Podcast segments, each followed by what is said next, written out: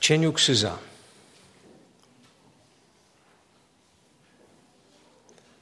Ewangeliana, 19 rozdział od 16 do 24 wersetu. Chodzi o Piłata. Wtedy wydał go na ukrzyżowanie. Wzięli więc Jezusa, a on dźwigając własny krzyż, szedł na tak zwane miejsce czaszki, określane po hebrajsku Golgotą. Tam go ukrzyżowali. Wraz z nim ukrzyżowali też dwóch innych, po jednej i po drugiej stronie, Jezusa zaś po środku. Piłat kazał ponadto sporządzić i umieścić nad krzyżem napis, głosił on, Jezus z Nazaretu, król Żydów. Słowa te przeczytało wielu Żydów, gdyż miejsce, w którym Jezus został ukrzyżowany, znajdowało się blisko miasta, a sam napis sporządzony był po hebrajsku, po łacinie i po grecku. Arcykapłani żydowscy zwracali się w tej sprawie do Piłata: Nie pisz, prosili, król Żydów, napisz raczej, że to on sam powiedział: Jestem królem Żydów. Ale Piłat odpowiedział: Co napisałem, to napisałem. Tymczasem, gdy żołnierze ukrzyżowali Jezusa, wzięli jego szaty, podzielili je na cztery części, dla każdego żołnierza po jednej. Wzięli też tunikę. Tunika jednak była szyta, cała od góry tkana. Ustalili zatem, nie rozcinajmy jej, losujmy, czyja ma być. Tak wypełniło się pismo, które mówi: Rozdzielili między siebie moje szaty a o moją tunikę rzucali losy. Tak właśnie postąpili żołnierze. Jeszcze jeden tekst. Kto nie dźwiga krzyża swego, a idzie za mną, nie jest mnie godzien. Czy nie zdarzyło się Tobie, że nie chciałeś być identyfikowany jako uczeń Jezusa? Bo chciałeś uniknąć odrzucenia, wstydu, cierpienia, jakie związane jest z krzyżem. Jezus, dźwigając krzyż, idzie bardzo wolno przez zatłoczone uliczki Jerozolimy, na których przebywa dziesiątki, jeżeli nie setki tysięcy pielgrzymów, którzy przybyli na święto Paschy. Jest ciekawe, że gdy część tych ubliżających Jezusowi ludzi robiła to, Jezus na to nie reagował, ale zareagował na słowa kobiet, które nad nim się użalały. Córki jerozolimskie, nie płaczcie nade mną, płaczcie nad sobą i nad dziećmi swoimi.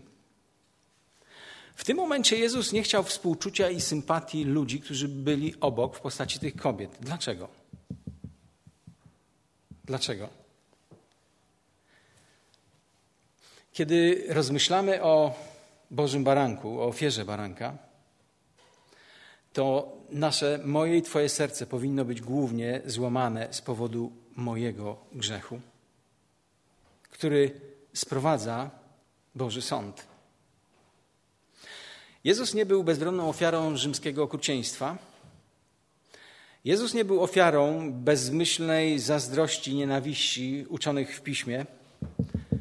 To był Boży baranek, który dobrowolnie złożył siebie jako ofiarę za grzech świata. Był człowiekiem, był Bogiem, naprawdę cierpiał. Kiedy Jezus ostatecznie dotarł na miejsce egzekucji, było to około dziewiątej godziny z rana. Odmówił wypicia takiego napoju, który miał mu ulżyć w cierpieniu, trochę był to taki napój narkotyczny, miał uśmierzyć jego ból. Dlaczego? Może chciał w świadomy sposób wypić do końca kielich, który podawał mu ojciec? Może chciał, żeby wypełniły się wszystkie proroctwa pisma? Może chciał, żeby był świadomy i mógł przebaczyć umierającemu łotrowi. Nie zrobił tego być może dlatego, że chciał w świadomy sposób przekazać swoją matkę Janowi? Nie wiemy. Został położony na krzyżu. Jego ramiona zostały rozciągnięte wzdłuż poprzecznej belki krzyża. Gwoździe przeszyły jego ręce, przybijając je do drewna tej belki. Jego nogi zostały skrzyżowane i zostały pod te nogi podłożony kawałek poprzecznej takiej podpórki.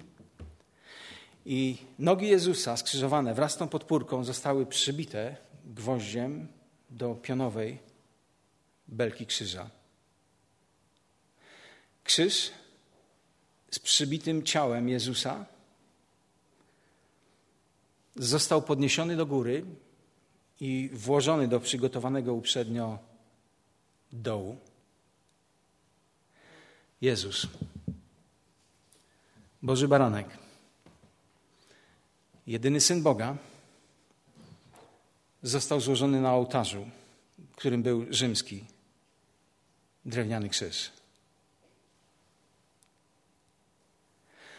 Zwykle ukrzyżowani ludzie straszliwie przeklinali, kleli, krzyczeli. Część skazańców traciła przytomność z powodu niesamowitego bólu, niewyobrażonego bólu. Jezus, będąc w tej sytuacji, zareagował zupełnie inaczej. Pismo mówi, że się modlił. Ojcze, przebacz im, nie wiedzą, co czynią. Jeżeli Bóg mógł przebaczyć ludziom, którzy przybili Jego Syna do krzyża, dlaczego myślisz, że On Tobie nie może przebaczyć? Dlaczego myślisz, że jesteś poza zasięgiem Bożego przebaczenia? Dlaczego tak myślisz? Bo dokonałeś, dokonałaś aborcji? Dopuściłeś się cudzołóstwa? Molestowania? Jesteś homoseksualistą, lesbijką? Jesteś w niewoli narkotyków, alkoholu? Uzależnienia od seksu, od pornografii? Bo przyczyniłeś się do śmierci człowieka? Dlaczego myślisz, że Bóg nie może Tobie przebaczyć? Jeżeli ojciec mógł przebaczyć tym ludziom, którzy przybili jego syna do krzyża, dlaczego nie miałby zrobić tego przebaczenia, okazać w kierunku Twoim? Bóg naprawdę przebaczył tym ludziom. A jeżeli tak się stało, jeżeli ojciec potrafił to zrobić wobec tych ludzi, którzy przybili jego syna do krzyża, to nie ma niczego i nikogo poza zasięgiem, możliwością otrzymania Bożego przebaczenia. Jeżeli Bóg przebacza mi i tobie, to jak ty i ja możesz nie przebaczyć drugiemu człowiekowi? Jak możesz samemu sobie nie przebaczyć? Jeżeli Bóg mówi, przebaczam ci, to kim ty jesteś, że możesz powiedzieć, ale ja sobie nie mogę przebaczyć? Może mówisz, no dziękuję Boże, ale, ale nie, ja tego nie mogę zrobić wobec siebie. Czy Twoje standardy sprawiedliwości są wyższe od Bożych? Czy jesteś bardziej prawy niż ojciec? Że nie możesz sobie przebaczyć? Jeżeli Bóg mówi przebaczam Ci, to jedyną właściwą reakcją z mojej strony, z Twojej strony jest powiedzieć Boże dzięki Ci, nie zasługuję na Twoje przebaczenie, ale je przyjmuję. I aby wyrazić chociaż odrobinę mojej wdzięczności, jestem gotowy przebaczyć tym, którzy mnie ranią. Wiecie, mamy przebaczać innym nie dlatego, że na to zasługują, ale że Bóg na to zasługuje. Mam przebaczać drugiemu człowiekowi nie dlatego, że on na to zasługuje,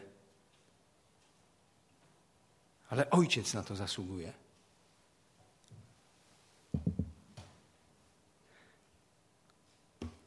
Wystarczającym powodem, dla którego mam przebaczyć, to jest to, że on mówi, żebym to czynił. Nie potrzebuję żadnej innej zachęty ani powodu. Moje, Twoje i moje posłuszeństwo w tej sprawie daje mi szansę powiedzenia dziękuję za to, że mi przebaczyłeś. Kocham Ciebie. Moje i Twoje przebaczenie staje się aktem uwielbienia dla Boga i malutkim zadośćuczynieniem z mojej strony za potężny dług miłości, jaki wobec Niego zaciągnąłem.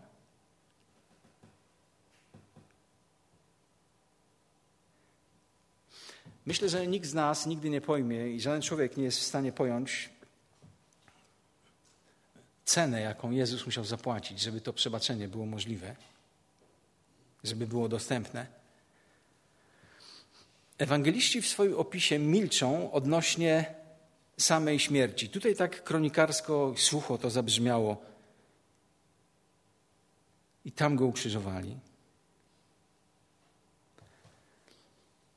Ale w rzeczywistości to było trochę inaczej.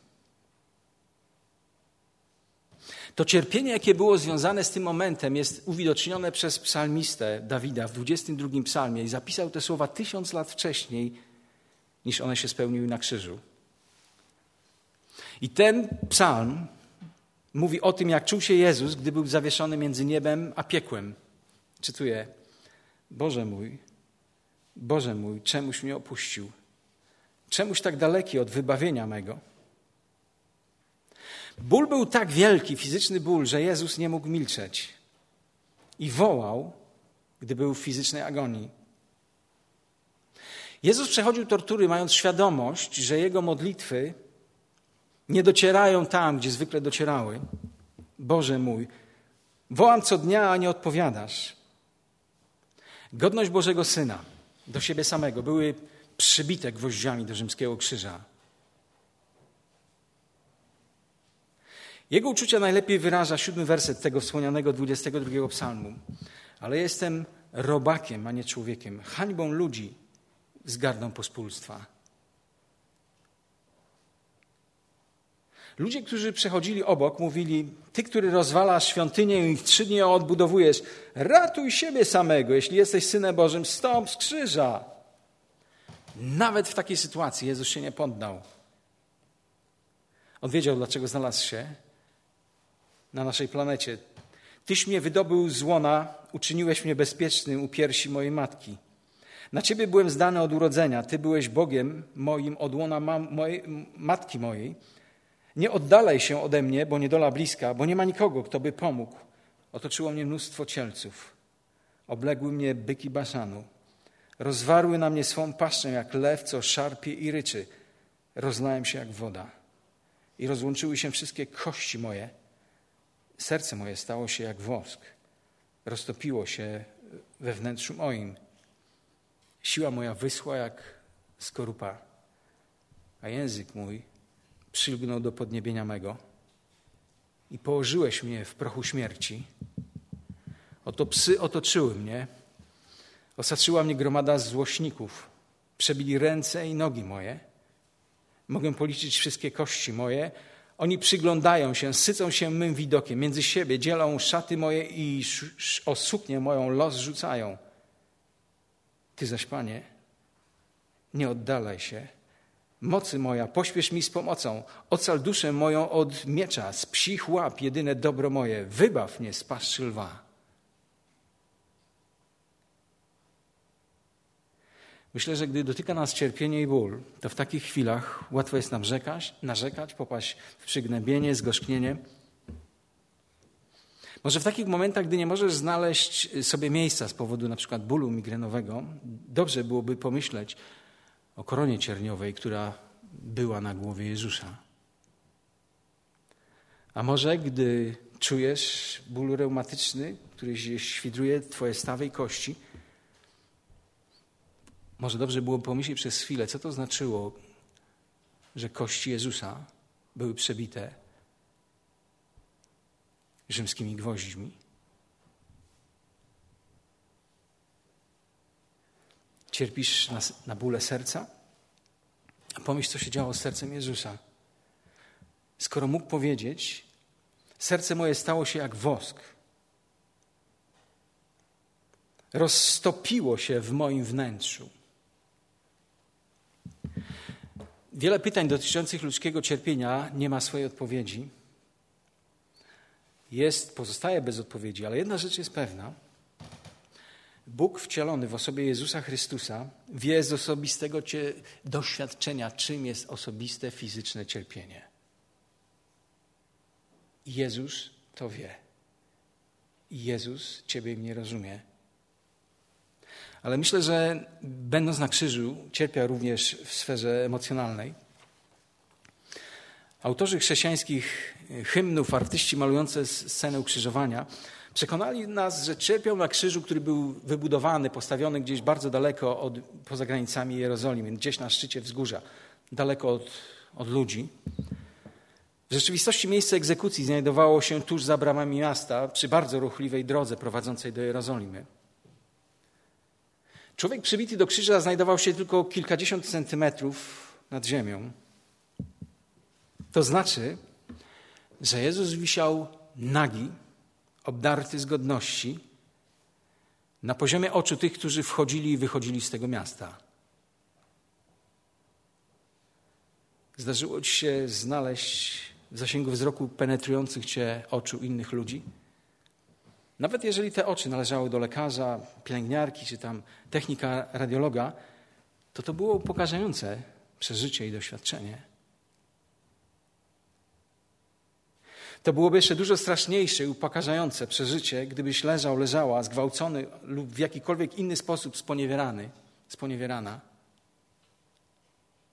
I w takich sytuacjach ból emocjonalny jest bardziej ciężki, większy od fizycznego.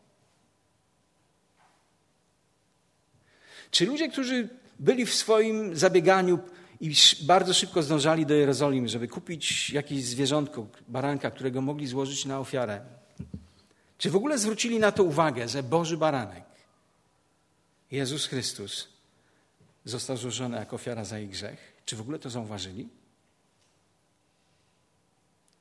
Kiedy Jezus oddawał swoje życie, przechodzili obok, rozmawiając o swoich interesach, o rosnących cenach, o inflacji, o zmieniającej się pogodzie, o możliwości zrobienia dobrych interesów. Czy zdarzyło Ci się narazić swoje zdrowie i życie dla drugiej osoby, która nawet tego nie zauważyła?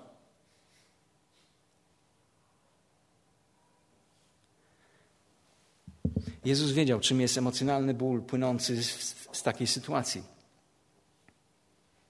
Może byli tacy, którzy pędząc na ten świątynny bazar, tak byli pochłonięci przygotowaniem tej listy koniecznych zakupów, że gdy przeczytali ten napis nad głową Jezusa, Jezus z Nazaretu, król Żydów, ucięli sobie dyskusję nad tym, że pojawia się coraz więcej ludzi z wybujałymi ambicjami dotyczącymi własnej osoby. Inni przyłączyli się do tych odważnych, do tych hejterów, których stać było na następujące teksty. Innych ratował, siebie nie potrafił ratować? Jest królem Żydów. Może łaskawie nam panujący zejdzie z krzyża. To w ten czas zobaczymy niezwykły cud i uwierzymy. Ufał Bogu, no to teraz ma za swoje. No chłopcze, widać teraz, na ile warte były te twoje stwierdzenia, że jesteś Bożym Synem. Niezłe teksty hejterów, nie? W chwili, gdy Jezus dokonywał niewyobrażalnego, do, do, doznawał niewyobrażalnego bólu fizycznego, tortur, zamiast osób, które były gotowe mu ulżyć, czy chociażby na moment przykryć jego głowę zmoczonym zimnym ręcznikiem, Jezus był otoczony przez grono szyderców, prześmiewców i kpiarzy. Nie było wielu tych, którzy byli w stanie okazać mu troskę i współczucie. I za tych prześladowców, za tych kpiarzy, za tych zapędzonych, bezmyślnych, bezrefleksyjnych ludzi Jezus oddał swoje życie. Tu widać w całej okazałości serce Ojca, serce Boga. Oddał je również, to życie, za Ciebie i za mnie. Za Twoją i moją bezduszność, obojętność, głupotę. Myślałeś nad tym? To musiało rodzić w nim niesamowicie silny ból emocjonalny. Przypomnij sobie chwile, w których byłeś wyśmiewany, kiedyś ciebie drwiono, szydzono. Może z taką postawą drwiny spotykasz się w pracy, w szkole, uczelni, w małżeństwie, kościele. W jaki sposób byłeś emocjonalnie torturowany? Myślę, że najokrutniejszym wobec Jezusa był ten człowiek, który powiedział: Jeżeli rzeczywiście Bóg by cię kochał, to z całą pewnością nie pozwoliłby, żebyś znalazł się w takiej sytuacji, w takim miejscu. Nie można było mocniej uderzyć w Jezusa. Słyszałeś podobne słowa? Czy nie jesteś kuszony, by zacząć wątpić w Bożą miłość wobec Ciebie? Nigdy nie usłyszałeś od ludzi, jeżeli Bóg Ciebie kocha, to dlaczego Ciebie nie uzdrowi? Jeżeli Bóg naprawdę by Ciebie kochał, to nigdy by nie zezwolił, żebyś stracił tą pracę. Jeżeli Bóg by Ciebie kochał, to na pewno sprawiłby, że Twój mąż wróciłby do Ciebie, gdyby Bóg Cię tylko kochał. Jeżeli Bóg by Ciebie naprawdę kochał, to byś był zdrowy, bogaty, pozbawiony problemów. Wiesz, żadna z tych wymienionych rzeczy nie jest świadectwem i dowodem Bożej miłości do Ciebie i do mnie. Dowodem Jego miłości do Ciebie i do mnie to jest to, gdy byliśmy grzeszni, zbuntowani, zupełnie nie przejmujący się Jezusem ani Bogiem, grzesznikami. To Bóg posłał jedynego swojego syna za Ciebie i za mnie. To jest Jego dowód. Dowód Jego miłości. Nawet w ciemności zła, nienawiści, jaka panowała wokół krzyża, Boża miłość przebiła się do tego miejsca, tak samo jak w czasie nieraz straszliwej burzy, taki promień słońca przebije się przez to skotłowane niebo. Ta miłość przebiła się do dwóch łotrów, wiszących obok Jezusa. Chociaż jeden z nich w takiej bezsilności, złości, bezradności wzywał Jezusa, by uratował siebie i, i ich. Tak jak powiedziałem, Jan bardzo lakonicznie mówi nam o tym, co się działo pomiędzy Jezusem a ukrzyżowanymi obok złoczyńcami. Mówi tylko tyle. Tam ukrzyżowano Jezusa, a obok po prawej i lewej stronie dwóch innych skazańców. Posłuchajmy chwilę tego, co mówi ewangelista Łukasz. Jeden z przestępców powieszonych obok obrzucał go obelgami. Coś ciebie za Mesjasz. Ratuj siebie i nas. Drugi przestępca upominał go jednak. Bój się Boga, przecież tak samo jesteś skazańcem. My obaj zostaliśmy skazani sprawiedliwie, słusznie ponosimy karę za to, co zrobiliśmy, ale ten człowiek nic złego nie zrobił. I rzekł: Jezu, pamiętaj o mnie, kiedy już będziesz w swoim królestwie. Bądź pewny, dziś jeszcze będziesz ze mną w raju, odpowiedział mu Jezus. W ułamku sekundy ten skazaniec zmienił swoje wieczne przeznaczenie. Przeszedł ze śmierci do życia, gdy brama wieczności już się przed nim zamykała. W tym ostatnim momencie, takim rzutem na taśmie, znalazł się w wieczności, w której jest ten, który za niego umarł i zmartwychwstał. Pojednał się z Bogiem. Jego grzech został przebaczony. Nie było żadnego obrzędu, żadnych specjalnych ceremonii, nie było chrztu. Nie było zadośćuczynienia, nie było dobrych czynów. Ale była jedna rzecz wiara. Jakiej większość ludzi nie miała, którzy byli tamtego dnia pod krzyżem Jezusa. W nim była wiara, wiara w Jezusa. I tak jak człowiek ten miał darowany przywilej przejścia w ostatnim momencie swojego życia przez bramę wieczności, gdy już się przed nim ostatecznie zamykała. Myślisz, że dla ciebie jest za późno? Byś mógł doznać przebaczenia? Dopóki żyjesz, nigdy nie jest za późno. Dlaczego? Dlatego, że ofiara Bożego Syna, Bożego Baranka sprawia, że grzech może być przebaczony każdemu. Każdemu. Nawet umierającemu łotrowi. Może myślisz, że najpierw musisz się poprawić, musisz być ochrzczony, musi coś dobrego zrobić, żeby zasłużyć na wieczne życie. To nieprawda. Ten skazaniec był przybity do krzyża. To, co mógł zrobić, to tylko trochę skierować swoją głowę w bok i powiedzieć kilka prostych słów. Z wielkim trudem. Umierał. Umierał.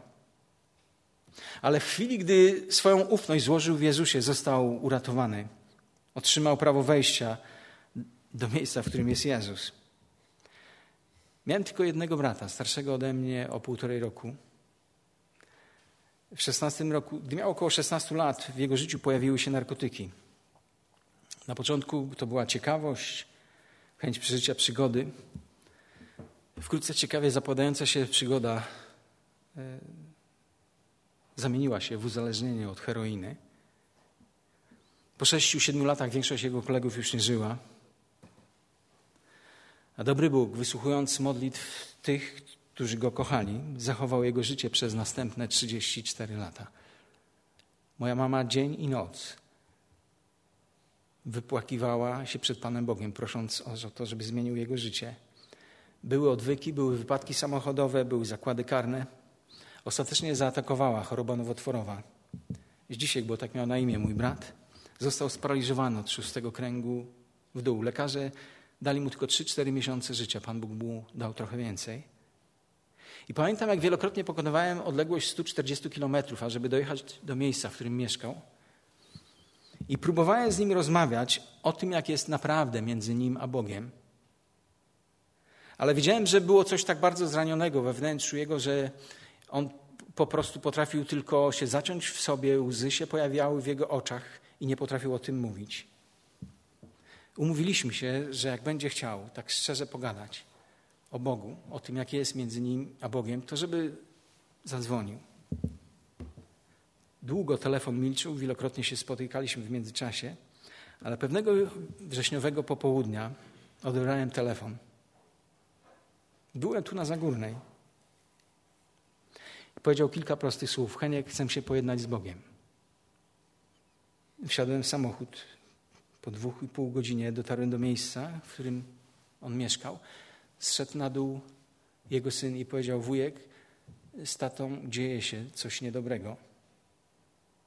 Gdy szedłem do pokoju, w którym od kilku miesięcy leżał mój brat, bo mógł tylko ruszać rękoma, zobaczyłem widok, którego nigdy nie zapomnę.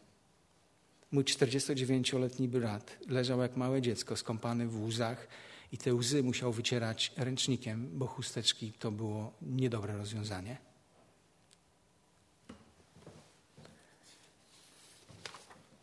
Przez następne półtorej godziny słuchałem wyznania o najgorszych rzeczach, jakie zrobił w swoim życiu. O napadach, o rabunkach, o okradaniu ludzi, którzy byli przyjaciółmi moich rodziców.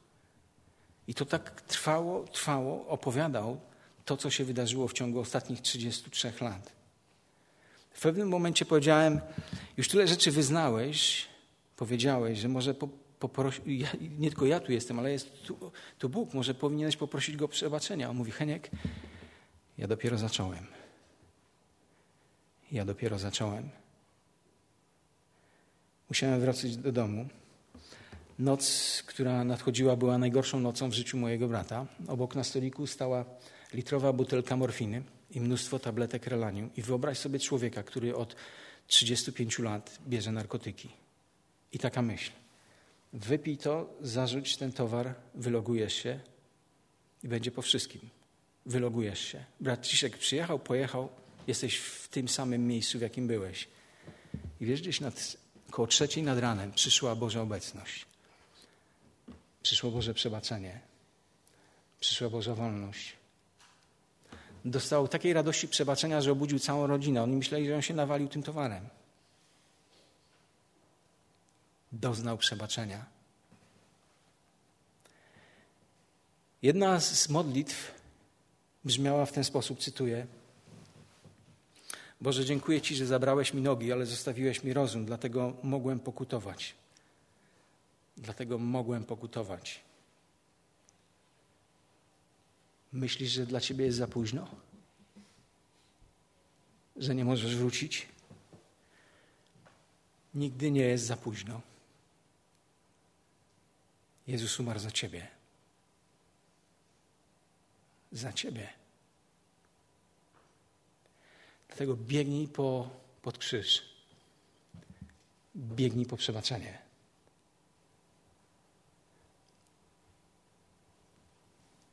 Dzisiaj mi powiedział, że w tej nocy nie mógł żadnego innego słowa, jak tylko to jedno zdanie mówić: Boże, pomóż mi, Boże, pomóż mi.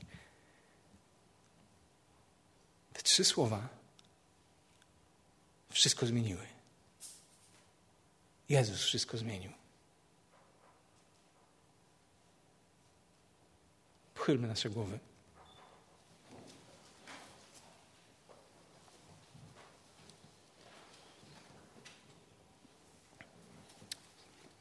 Jeżeli słyszysz coś więcej niż moje słowa, jeżeli masz świadomość, że kocha Cię Jezus i jest gotów Ci przebaczyć, czy chcesz podjąć decyzję, najważniejszą decyzję swojego życia?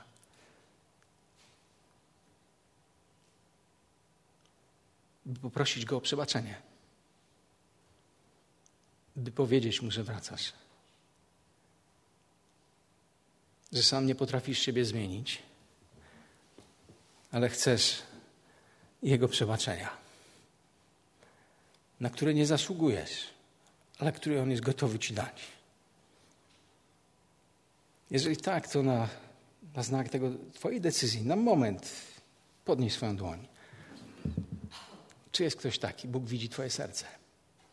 Czy jeszcze jest ktoś taki? Kto dzisiaj chce się otworzyć na na Boże przebaczenie.